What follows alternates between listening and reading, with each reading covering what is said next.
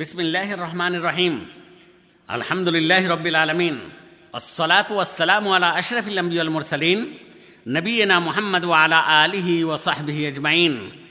আম্মাবাদ সম্মানিত শ্রোতা মণ্ডলী, আসসালামু আলাইকুম রাহমাতুল্লাহি ওয়া আপনাদের সামনে যে বিষয়কে লক্ষ্য করে কথা বলার ইচ্ছা করেছি, সে বিষয়টি হল কুপ্রবৃত্তি ও মন্দ স্বভাব থেকে দূরে থাকা উচিত আনাবি হরাইরাতা রাদিয়াল্লাহু আনহু قال قال رسول الله صلى الله عليه وسلم من لم يدع قول الزور والعمل به فليس لله حاجة في أن يدع طعامه وشرابه رواه الإمام البخاري في صحيح আবু হরেরা রদি আল্লাহ তালা আনহ থেকে বর্ণিত তিনি বলেন যে আল্লাহ রসুল সাল্লাহ সাল্লাম বলেছেন যে রোজাদার ব্যক্তি মিথ্যা কথা বলা এবং মিথ্যার অনুকূলে কাজ করা ত্যাগ করবে না। তার পানাহার ত্যাগের কোনোই মূল্য আল্লাহর নিকটে থাকবে না।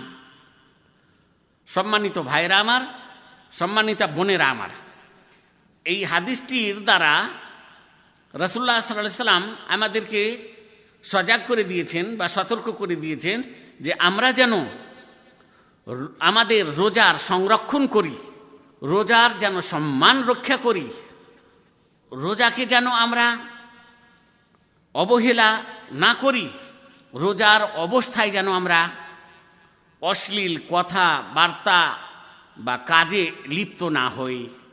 তাই এই হাদিসটির দ্বারা আমরা কতকগুলি উপদেশ পাচ্ছি এবং শিক্ষা পাচ্ছি।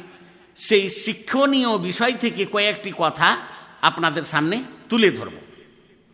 এক নম্বর বিষয় হলো যে মুসলিম ব্যক্তির কর্তব্য হচ্ছে এই যে সে যেন মহৎ চারিত্রিক গুণাবলীতে গুণান্বিত হয় এবং কুপ্রবৃত্তি ও মন্দ স্বভাব থেকে দূরে সরে যায়, খাস করে রোজার অবস্থায়। দুই নম্বর উপদেশ হচ্ছে এই যে মুসলিম ব্যক্তিকে তার রোজার নেকি ও সওয়াব নষ্ট করা হতে সতর্ক করা দরকার। যেন তার রোজার নেকি বা পুণ্য নষ্ট না হয়ে যায়। আর আমরা রোজার অবস্থাতে বা অন্যান্য অবস্থায় যেন আমরা গালিগালাজ না করি কাউকে। খাস করে নিজের বাড়িতে, নিজের স্ত্রীকে, নিজের সন্তান, সন্ততিকে বা ভাই বোনকে আমরা যেন অশ্লীল ভাষায় গালি না দিই বা বন্ধু বান্ধবকে কেন যে হাদিসের মধ্যে এসেছে রসুল্লাহ সাল্লাহ সাল্লাম বলেছেন, সিবাবুল মুসলিমে ফসুকুন ওয়া কেতালুহু কুফর। এই হাদিসটি এবং মুসলিম রহমাতুল্লাহ আলাই নিজ সহি গ্রন্থে উল্লেখ করেছেন। রসুল্লাহ সাল্লাহ সাল্লাম বলেছেন যে, মুসলমানকে গালি দেওয়া ফাঁসে কি অন্যায় ও পাপ এবং তার সাথে লড়াই করা, লড়াইয়ে লিপ্ত হওয়া হচ্ছে কুফুরি কাজ। তাহলে আমরা দ্বন্দ্ব করা থেকে, গালিগালাজ করা থেকে ঝগড়াঝাঁটি থেকে রোজার অবস্থায় বা অন্যান্য অবস্থায় দূরে থাকব, বিরত থাকব। কেন যে এইসব দ্বারা, এইসব কর্মের দ্বারা আমাদের রোজার অপমান করা হয়, রোজা, রোজার সম্মান করা হয় না। সুতরাং আমরা গালিগালাজ থেকে বা অপকর্ম থেকে বা অশ্লীল আচরণ থেকে আমরা সদা সর্বদা দূরে থাকার চেষ্টা করব।